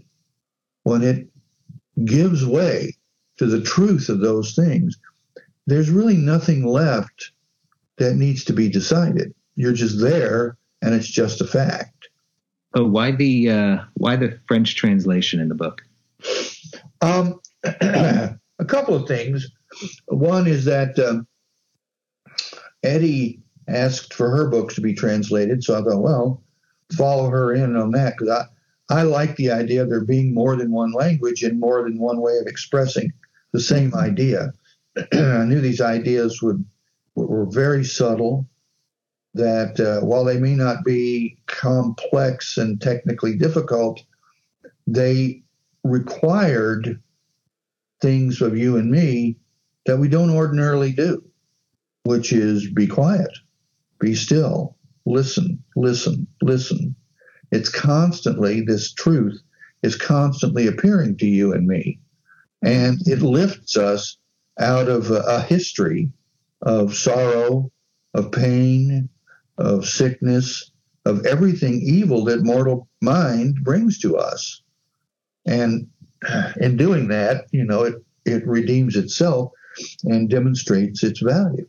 I have, I think, three more questions that I'd love to ask. Um, All right, let's go. Let's do it. let's see. Um, We were unpacking laughter. Where did we get Right. done with And, that? uh, and, and I think uh, yeah, there was um, just one one more uh, reference to that Zigzag magazine uh, interview. You tell this story about how you had just been um, reading, uh, loo- looking at a photo in Billboard magazine of um, of some some newly signed artist who was like really you know crazy looking, uh, posing with his label exec, and uh, and how you can see the disdain each one has for each other. At the same time, you were looking at that, um, the radio was on, and they were reporting the story about uh, Gram Parsons' um, uh, coffin being stolen and, and burned in, in the Joshua Tree Desert, um, and how those two uh, sense inputs created uh, this picture in your mind of the end of of uh, of rock and roll or the end of like an era of music. Country Um, rock, yeah. huh? Yeah. Well, or, or just just like the fact that you were looking at uh, you know some brand new up and coming artist that was being hyped while hearing a story about you know Gram Parsons uh, dying and sudden and and and that this you know both Oh, of them, that's what you're saying. Okay, go ahead. Yeah, Like- okay. both stories being outrageous in their own ways and it creating this picture in your mind of you know of uh, yeah the end of an era um, and it just made me sort of think about there's the the two simultaneous sense input things create, creating a third a third thing um, but it's just sort of like a, a interesting real life example of that that was you know uh, a, habit of yours Well, that's interesting, Brian. I mean, you're one of the few people that I've talked to that that's on this page, and it's and it's legit. Mhm. You have you have the spirit of it, and and you're right about it. Uh, I don't I don't remember the exact uh, information that was embedded in those uh, in those thoughts, but uh, it, it, there was a um, uh, oh what's the word? It was an irony that was revealed there that I that I latched onto. Yeah. There's so much meat at this point, pal. I know my grass. I am not an advocate of, of the use of drugs, Mm. and uh, I don't think it's a it's a good idea because mortals are dealing with enough as it is, Mm. and a lot of times we're given a drug by a friend who don't who means well, but it doesn't go well, Mhm. uh, and you you find yourself struggling even further. And a lot of times, drugs come into our life just because it's a recreation, and people, you know, let's stop here and have a couple of margaritas. Mhm. And there's nothing inherently wrong with that, and there's nothing inherently wrong with smoking dope and with all these other things. Where it goes wrong is when it becomes causal. Mhm. And there's this idea of, oh, I can cook my brain if I smoke a little of this weed. Um, that's not exactly true because that's not our brain. And what we uncover from that is that it's a lot, it being the search for freedom, is a lot more complex than it first appears. I mean, it looks like when you get transferred into the prison, that that place is a prison. Mhm. sure it's got a nice uh, library and it's got a nice lunchroom and things that prisons don't have but it's still a prison. And we're all we all fall into that because we're mortal. Mm. the mortality is the prison that we're uh, up against. And to find out that mortality is not true that it is not a thing just rearranges everything from the moonshot to uh, you know our first day at school in first grade. It's uh, that those passages that we go through are not um, not things that we need to be afraid of because they they we just pass through them, Mm. just go through it, and a lot of that happens in the prison itself. Jason just you know takes the walk, but it's not a perp walk. it's a it's a walk to freedom. Do you think that um, you know when I when I listed the uh, other musical folks from from that time, uh, I guess one of the big differences, as you mentioned, was that at that time you weren't you know selling records and and you know filling houses and stuff, and that it was probably easier for you to accept that insight about the prison, you know, you know rather than if you were selling millions of records and uh, if, if if your prison was did have an you know deluxe uh, jacuzzi in it and uh, all that stuff um, that for those folks who were selling you know selling out everywhere and stuff like that they were probably like well I'm in prison so what? It's nice you know Yeah, well, you bring to mind a story of uh, was told to me by a very dear friend, a close friend. She called up one morning in tears, and she said, "Oh my God, you're okay. I'm so glad. I had the most horrible dream about you." And I said, "Well, what?" And she said, "Well, I dreamed that you were by yourself, all alone in this crummy motel, probably somewhere down in Santa Monica, and that you died, Mm. and that nobody knew that you died uh, for a long time." And I kept trying to get everybody to say, to get people to recognize that you had uh, made that transition and that that you were alone. And when I realized you were alone, I just burst into tears. And I've been waiting for the sun to come up so I could call you because I just wanted to make sure that you were still alive, not in some you know dreadful place where you had gone off, you know, checked out on your own. Uh, that would be just that would be more than I could handle. And I said, well, Don, it depends on the hotel.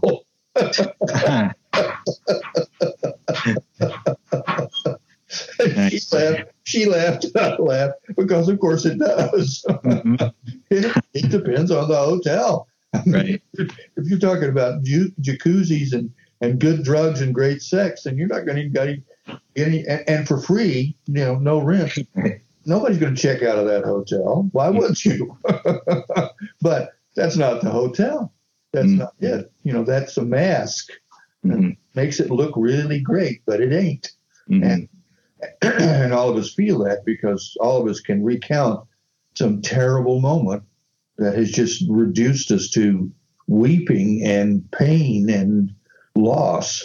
And in a way, that's what the prison story is about. It's that those horrible mortal things don't ever really happen. Now, that's not going to do you a lot of good unless you can get the logic in back of it. Why doesn't it ever really happen? It's because God, infinite mind, is all. There's no other mind. There's no other power. There's nothing else but the allness of God. Mm-hmm. And if that's the case, then there can be no evil. Now, that's a theodicy that's very hard for people to, lot, to get their heads around, but it is a final answer. Because if there is no evil, then there we jolly well are. As uh, what's his name used to say, who was the guy that said, there we jolly well are? Uh, when you get to it and you can't do it, uh, Lord Buckley. Oh, When you get to it and you can't do it, then there you jolly well are. and and it's uh, uh, it is it, it, it the the pain and the sorrow that comes from mortality is part of mortality, and we are on our way out. And just because it's the way out doesn't mean it's easy. What it means is it's that it's the way out. And as long as you have that, as long as you realize, then when the moment comes when you say, Well, out of where? And the divine answer comes from your guardian angel, says, You're not in anywhere. You're not stuck. There is nothing to leave, nothing to run from, nothing to be afraid of. You're not on the way out of anything. You are already where you have been made to be and where you will be throughout eternity. And that, in my estimation, is the kingdom of heaven. That's where we all want to live. Or I should say, that's where I want to live. So I, I go about that, you know, and I don't take a, I don't drink a margarita or, t- or drop any acid or, or go drive a car recklessly fast without the search for that space. Mm-hmm. What a party! God. Bartender, can I have a margarita for the, my wife's fire? No, I'm serious. Bring me a margarita. No, I can't. You. Oh. have there been um, times in your life, or you know, uh, that the that belief system felt uh, harder to um, embrace than others? Oh yeah, Yeah. it's uh, it's a for me it's always been arduous Mhm. and uh, you know how did i get here? How can i get out? And everything it comes, very real. You know um, about a year ago now i had this open heart surgery done. And i was so grateful for these doctors because you know what they basically do is they cut you open in the middle and dump everything out on a table and you know wash it off and clean up and put it all back. Mhm. and put it all back. And if stuff some of it's you know bent or broken or needs fixing. They'll replace it with pig guts which which just the, the notion of it is funny. But these guys are great. They're so good. And i went into this this uh, experience without really knowing that i had uh, i had triggered this somehow. I just didn't know. But my ex victoria called up just oh my god this is horrible. You know blah blah blah blah. And everybody did more or less you know some variation on that kind of thing but i have to tell you that it was the most peaceful easy transition i was only down for a few days Mhm. and and I, and I bounced up totally normal i'm 100% normal now Mhm. uh, can perform and Yeah. I don't want to unpack the the notions of uh, Christian Science or metaphysics on this, but I was working very closely with a with a, a good Christian Science practitioner, and uh, it ultimately just it ultimately just vanished. But the passage, as I look back on it now, you know, and I and I hate to say this, so I'm very careful, but it was salutary. And now that's not meaning that I'm going to run up to people I don't know and say, "Hey, man, you want to get get ahead? You should have open heart surgery." that was really great for me. I mean, that's where a lot of me and a lot of these uh, gurus, you know, uh, part ways. Uh, you know, if, if the guru hasn't got a theodicy that destroys evil, well, I'm already past that. I got one. You know, Mhm. Christian Science has fixed that for me. I don't need to be worrying about that. And if it is true that evil, that mortality is not real, then we're way ahead of the game that we think we're playing. Mhm. And that's what, if anything, that's what I would like the prison to represent until it turns into yellowed pages blowing in the desert wind. Mhm.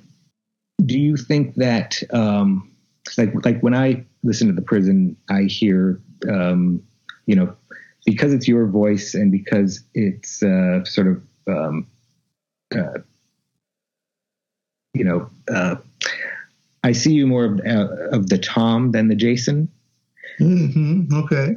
But you know, then suddenly, you know, reading um, reading Infinite Tuesday, um, and your you know life around that time, it's like, oh, well, he was much more the the Jason character, obviously, um, but uh, the fact that you know you're the one on the record, you're the one in in the uh, you know the the Drury Lane recordings on stage in front of a couple thousand people t- telling the story, you assume that okay, so this is Tom and he's got it all figured out.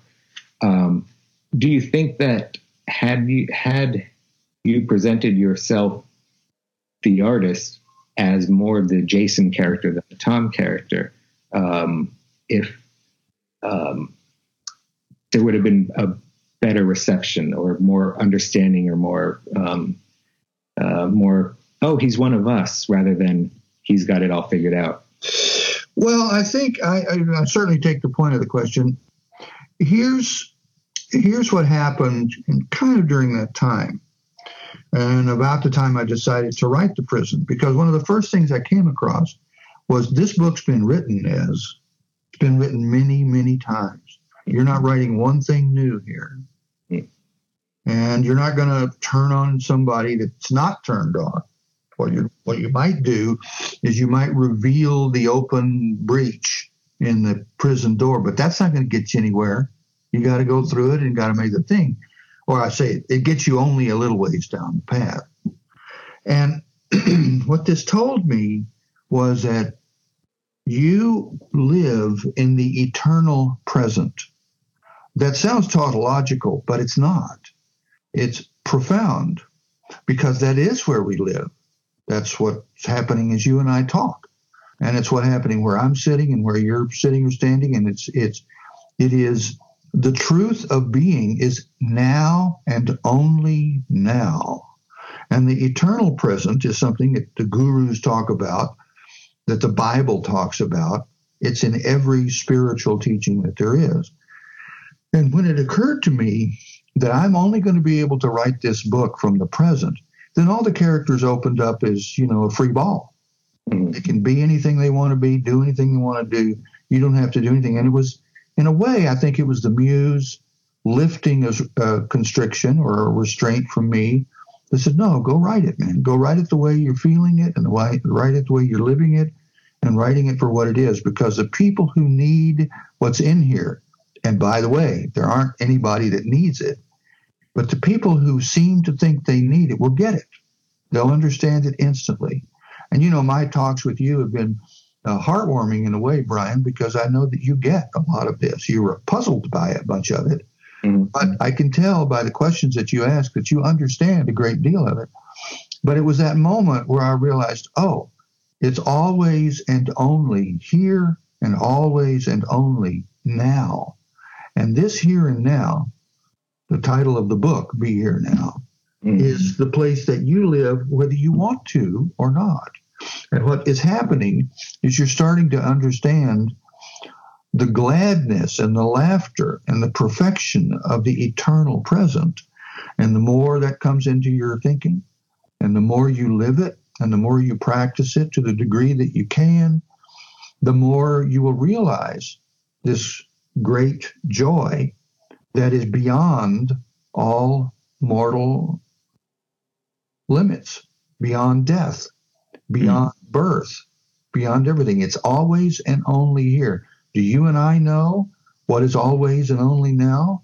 Well, a little, but we don't know it the same way we know our name, or we know our neighbor, or we know where to get a good hamburger. We don't know it that way. And what happens to us, I think, is happening to me is that continuous opening awareness of the ever presence of eternal, infinite, immortal spiritual truth.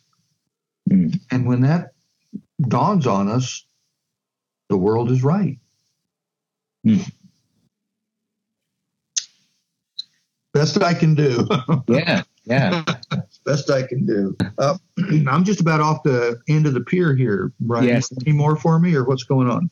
I no, I, I think that's about it. Um, Well, it was a great conversation. You know, I'm very serious in that uh, I enjoy talking to you as much as I enjoy talking to anybody that is uh, into the work because I'm into the work the same way you are, trying to figure out where is this stuff coming from.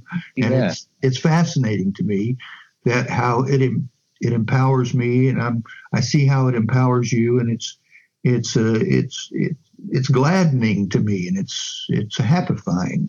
So I've enjoyed it. I've enjoyed it a lot.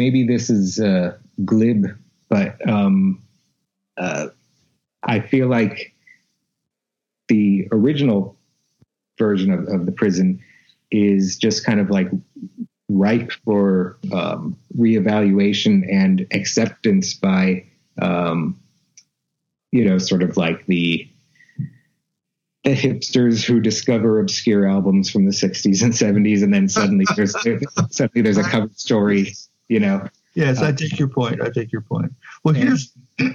go ahead. Sorry. Oh, and and and I know that that is just uh, you know based upon um, you know it's like like dig this like he was he was doing drum machine and arp and like like you know what what, what was Bo- like Bowie's stuff at the time sounds like traditional rock compared to that you know Yeah. Uh, and uh, um, but I say that whatever the uh, you know, at, even though I can't wrap my head around um, you know half of the concepts, uh, I try every single time that I that I listen to it. You know, I'm, I'm not just saying like dig that drum machine. Um, you know, it seems like every every with every listen, another thing occurs to me, and Yeah. Well, here's here's one of the things that I do with the prison. If I'm taking a car trip, I'll play it. The prison's what an hour and a half, something like that, Mhm. and it's a great way to pass road time. It's also a great way to listen to it without having to study it or listen to it. It just plays in the background. Mhm. The music is really good. I love the music, Mhm. and um, I've had I've had the finest musical minds tell me the same thing, Mhm. and um, so that makes me feel great. And I and it if you're just listening to the music and you're just letting it play as you drive along. It it creates something in my head and heart that is very much what it is about. Mhm. But that is something that is ineffable still for me. I don't know how to do that. I can just live that. And when I live it, I feel something of a reprobate or something, you know, somebody who's not practicing and not getting baptized and not getting my head shaved and all that stuff. And I think, well, maybe I'm not doing it right. Mhm. It's, and I have to come back to the no, it's right. It's right. Yeah. And it's correct now. And it's always been correct. And it's going to be correct long after this phone call. And just stay right there and drive to wherever you're driving, which incidentally has been to Marfa, Texas, which has been a thrill. So What you're driving? uh, going to Marfa, Marfa, Texas, That's right. and doing that stuff with uh, John Cerny. Anyway, enough. I think we beat this to death. Yes, Beat it into life. It was fun. absolutely. Thank you so much for the hour turning into two hours. Two. Yeah. two- And it's always it's a it's always a joy to talk to you, Brian. Call me anytime. great. Thanks so much, Nez. Okay, partner. Talk to you soon. You too. Bye bye. Bye. and deliver as complete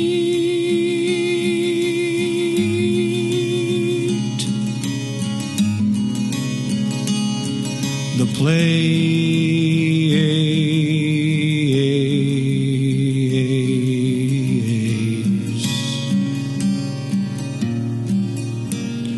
Unspoken